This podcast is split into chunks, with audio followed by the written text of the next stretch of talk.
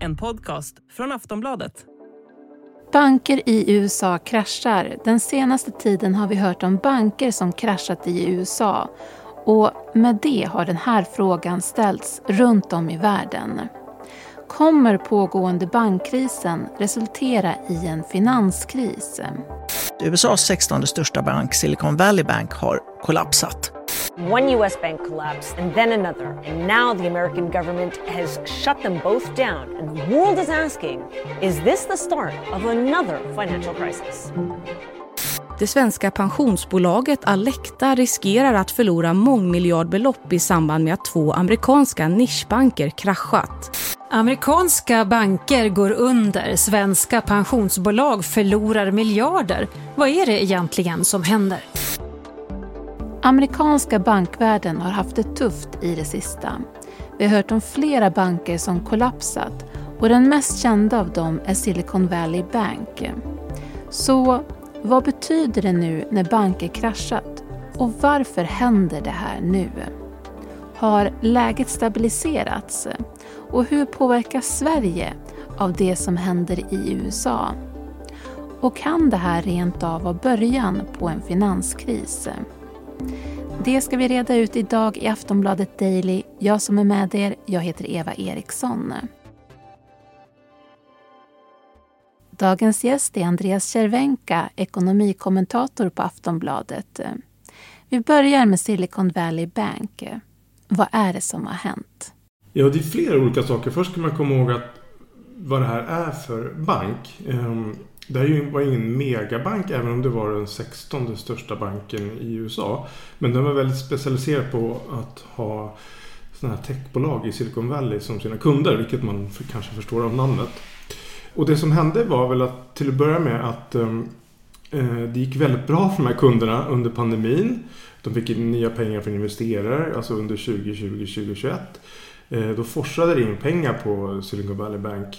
Och de här pengarna investerade de i, i värdepapper. Alltså obligationer. Och det som hände sen var ju att räntorna började gå upp. Och då gick det mycket sämre plötsligt för, för deras kunder. Det var svårare för en kapital.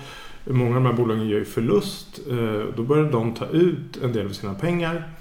Eh, och då behövde Silicon Valley Bank sälja de här värdepapperna. Problemet var att de hade sjunkit ganska mycket i värde eh, när räntan hade gått upp. För med obligationer är det så att när, när räntan går upp så sjunker eh, själva värdepappret i pris.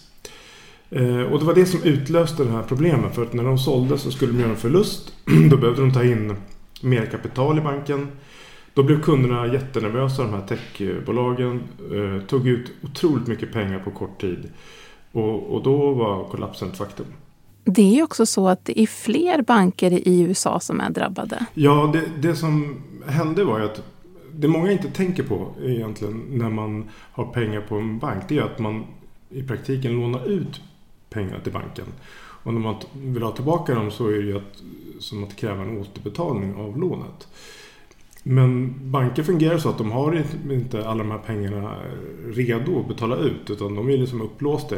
Dels har de lånat ut till andra kunder och dels så har de kanske gjort investeringar som Silicon Valley Bank har gjort. Eh, och det är därför man har det som man brukar kalla för insättningsgaranti. Eh, för att de, alla banker är sårbara för om kunder tar ut pengar väldigt snabbt. Eh, men i många företag insåg vi att den här gränsen för insättningsgarantin är i USA 250 000 dollar. Eh, och eftersom det var många av de här företagen hade betydligt mer än så, det var flera som hade miljardbelopp i dollar i, hos Silicon Valley Bank. Då började man ta ut pengar, inte bara hos eh, Silicon Valley Bank utan även i andra eh, liksom mindre och medelstora banker. Där man såg att det kanske fanns en risk för att de hamnade i samma problem. Eh, så det var det som hände, att det är därför det har spridit sig till, till andra banker. Och så har man satt in dem på de allra största bankerna som man då räknar med alltid kommer räddas av staten. Kan man säga att USA har räddat läget just nu? Ja, man har ju försökt eh, bromsa upp den här eh, paniken som ändå uppstod och det drevs ju ganska mycket av ett antal investerare i, i, Silicon Valley och det kan man ju diskutera. De är ändå kanske mer inflytelserika och högljudda än den genomsnittliga bankkunden minst sagt. Och de pratade ju om att om inte liksom banken och bankens kunder fick hjälp så skulle då massa bolag gå i konkurs, inte kunna betala ut löner, behöva säga upp personal. Så det skulle bli jättestökigt. Eh, om de inte fick tillgång till sina pengar på konto. Så det man gjorde var att man eh, då i söndag så sa man att eh, Eh, alla som har eh, pengar på de här bankerna. Det var ju förutom Silicon Valley Bank var det ytterligare en bank som stängde ner i, i helgen som heter Signature Bank. Eh, som var ganska mycket inriktat på kryptovalutor och den typen av kunder. Alla de som hade pengar där skulle få, oavsett om de hade mer än 250 000 dollar och egentligen inte omfattades av garantin, så skulle de få tillbaka allt. Så man eh, eh gjorde en ganska stor, eh, stort åtagande. Och det här var ju, förhoppningen var att man skulle då eh, mildra den här paniken som hade spridit sig. Eh, nu verkar inte det riktigt ha lyckats fullt ut. Skulle du vilja säga att är det en bankkris? Ja, det är det. Eh, det är det absolut. För att när... ja, men just som jag sa så är ju banker är ju väldigt sårbara för, och det har man ju sett genom historien många gånger, att Eh, om det är så att tillräckligt många kunder väldigt snabbt tar ut pengar så blir det eh, problem. För då har inte banken liksom, hinner man inte tillräckligt snabbt få fram pengar eller har inte pengarna. Eh, och det är därför det finns massa regler som omgärdar banker. Och dessutom går det mycket snabbare nu för tiden. För det här, man kallar det här för den första digitala bankrusningen. Därför att eh, om man tänker så här historiskt så kanske man förknippar såna här bankrusningar med massa människor som köar utanför kontor. Och de bilderna såg vi också i helgen. Men nu för tiden tar man ju ut pengar via sin telefon i praktiken. Eh, och det var ju väldigt mycket pengar. Så det togs ut 42 miljarder dollar eh, ur Silicon Valley Bank på, på väldigt kort tid. Eh, och det var ju det som gjorde att det blev så, så kritiskt. Så att Eh, och när det här har spridit sig till andra banker och, och staten går in och liksom ge, genomför olika åtgärder för att eh, stoppa det här. Ja, då är det liksom lite grann definitionen på en bank eh, och finanskris. Sen får man ju se hur, hur mycket det sprider sig och vad det leder till. Vi ska strax prata mer med Andreas Cervenka. Vad har vi att vänta framåt?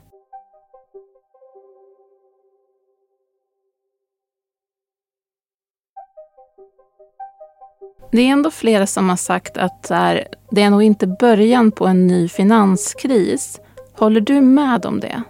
Nej, det, det vet man inte riktigt än. Det är för tidigt att säga. Man ska säga att grundproblemet med Silicon Valley Bank, det som gjorde att den här situationen överhuvudtaget uppstod, det var ju att eh, de hade förlorat så mycket pengar på de här värdepappren de hade köpt. Och det var ju som inga riskfyllda investeringar. Det var ju de säkraste pappren, alltså statsobligationer i USA och sådana här bostadsobligationer.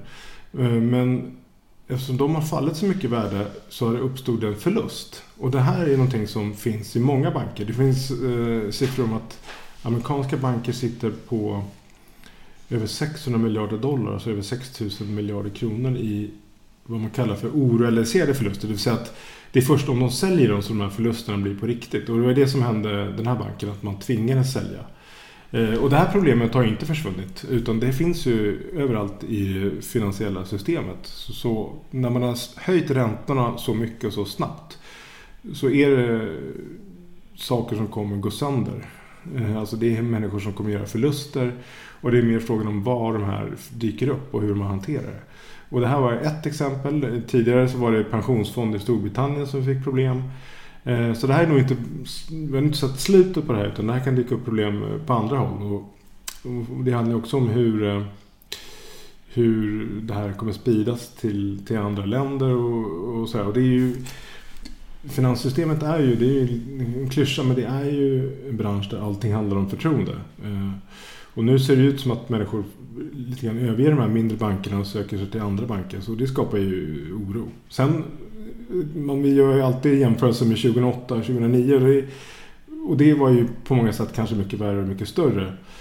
Men jag skulle vilja påstå att de underliggande problemen eh, är ju inte så att säga, borta. Utan en, på vissa håll är de ännu större än de var då. Det vill säga, tittar man på skulderna, ekonomin och, och så vidare så, så är de större. Så att eh, problemen är inte över, men vi får se hur det utvecklar sig. Sen så har ju du också varit inne på att det här kan ju påverka ränteläget framåt. Eh, vill du berätta lite om det? Ja, det som centralbankerna och Riksbanken i Sverige har gjort är ju då att höja räntan eh, väldigt snabbt. Det är de största, snabbaste räntehöjningarna på åtminstone 40 år eh, i västvärlden. Och det handlar ju förstås om att få ner inflationen som är rekordhög. Ehm, men nu har man hamnat i ett läge där man inser nu att för det här är ju en, det som hände här är ju en konsekvens av de här räntehöjningarna kan man säga. Eh, att nu uppstod det problem och, de problemen kan liksom hota ekonomin som helhet och då kanske det inte är så, så smart att fortsätta höja räntan. Nu kanske man blir lite försiktig och det kan man se på finansmarknaden har redan räknat med att Eh, de här räntehöjningarna i USA som man trodde skulle komma nästa vecka, de kanske inte blir av alls. En del tror till och med att det blir en räntesänkning. Och lite liknande spekulationer kan man se i Europa men även här i Sverige. Eh, och, så det är väl ganska sannolikt, det får vi återstå att se, men det är ganska sannolikt att man tar det lite lugnare med räntehöjningarna. Eh, och det kommer ju påverka bolåneräntorna och räntorna i Sverige har ju redan sjunkit de senaste dagarna. Men tror du då att det här kommer påverka Sverige och räntebeskedet i april? Det är svårt att säga, men, men det, det beror på lite grann tror jag, hur det utvecklar sig. Det är ju några veckor kvar dit om läget stabiliserar sig eh, så kanske man ändå går vidare med, med höjningen eftersom räntan, inflationen är så väldigt hög i, i Sverige. Eh, men om det är så att andra banker eh, som inte höjer räntan eller till och med sänker den, ja, då, då tror jag att Riksbanken också eh, tar en liten paus med räntehöjningen. Men det återstår att se. Men jag tror att eh, det kommer bli en lugnare takt framöver. Måste ändå ställa en fråga när det kommer till um, Alecta. Tror du att pensionen kommer påverkas för människor? Ja, om man, om man gör stora förluster så påverkar allt, även om det är liksom en eh, liten del i, i den totalen. Så jag menar, 12 miljarder kronor är ju väldigt mycket pengar. Alltså så mycket som de verkar ha förlorat på de här bankerna. Och framförallt så påverkar det ju förtroendet. Eh, det, det, är ju inte direkt imponerande eh, sätt att sköta pensionssparandet. pengar att sätta på vad som nu har framgått är väldigt riskfyllda eh, banker. Det är väldigt märkligt att ett svenskt pensionsbolag går in tungt i två relativt små, eller två eller tre relativt små eh, amerikanska banker. Så att, eh, det kommer påverka, men det återstår att se. Jag tror inte det är inte så att man ser någon liksom drastisk sänkning av pensionerna eller, eller någonting sånt. Men eh, Samtidigt så, så beror det på hur kommer det här påverka marknaderna framöver. Jag menar, börsen har fallit lite grann och sådär. Så att vi får se. Men det, bra är det ju inte. Närmast nu framöver då, vad tror du att vi har att vänta genom det som har hänt? Ja, men jag tror att det som många frågar sig nu är vad finns det som nästa smäller, Vad finns nästa fara eh, i systemet? Och det är också en orsak också till att jag tror att man ändå väntar med fler räntehöjningar. Eh, men det kommer ju bli en, liksom en orolig tid för att menar, det här har ju hänt samtidigt som vi har ett annat jättestort problem. Eh, nämligen den höga inflationen. Så nu hamnar ju eh, centralbanker och även liksom politiker i, i valet mellan att ska vi försöka bekämpa inflationen eller ska vi försöka undvika en finanskris. Eh, och det är ju liksom, ingen av de här utfallen är ju särskilt bra. Eh, jag tror att man kanske på kort sikt försöker undvika en finanskris, och det, vilket nog gynnar de flesta. Men, men det här med inflationen är ett jätteproblem. Eh, eftersom det gör att våra inkomster sjunker och särskilt människor som har små marginaler har det jättetufft över hela världen. Så att, det kommer ju bli en, ett år där det nog kommer uppstå liksom lite småkriser hela tiden. Det låter inte särskilt hoppfullt. Bakgrunden till det här är att vi har ju haft eh, låga räntor i liksom över tio år och då har det byggts upp ganska mycket bubblor, liksom övervärderade tillgångar och då tar det ett tag eh, innan det här liksom eh, går tillbaka till ett mer normalt läge. Och det innebär, men vi har ju levt liksom väldigt gott på, kunnat låna väldigt billigt. Eh, Eh, många har haft mycket pengar att röra sig med när bolånen har varit låga. Så och det blir en tuff anpassning och det gäller inte bara Sverige utan det gäller hela världsekonomin. Men, men på andra sidan, om man är lite positiv så kan man ju säga att på andra sidan så kan man ju förhoppningsvis komma fram till ett, liksom, en lite mer sund ekonomi där inte börserna går upp 35-40% per år och bostadspriserna rusar eh, och människor tar på sig mycket skulder och så vidare. Eh, och det tror jag det är nog bra för alla. Eh, om man tittar på lite längre sikt. Och den sista frågan. En fråga som du också har ställt dig själv i en text. Tål världens snabbt stigande räntor? Det verkar inte så. Och, och det, man kan säga, en del har nästan varit förvånade att någonting sånt här inte har hänt tidigare. Just på grund av att Tittar man då på den totala skuldsättningen i världen. Man pratade om att finanskrisen 2008-2009 var som en skuldkris.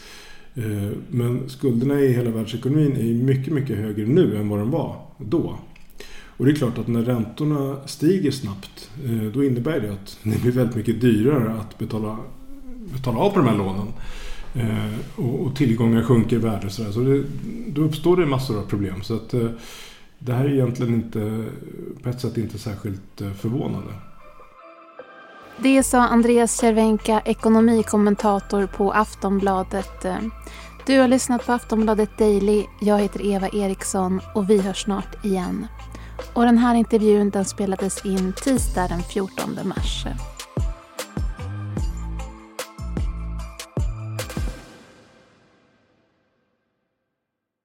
Du har lyssnat på en podcast från Aftonbladet. Ansvarig utgivare är Lena K Samuelsson.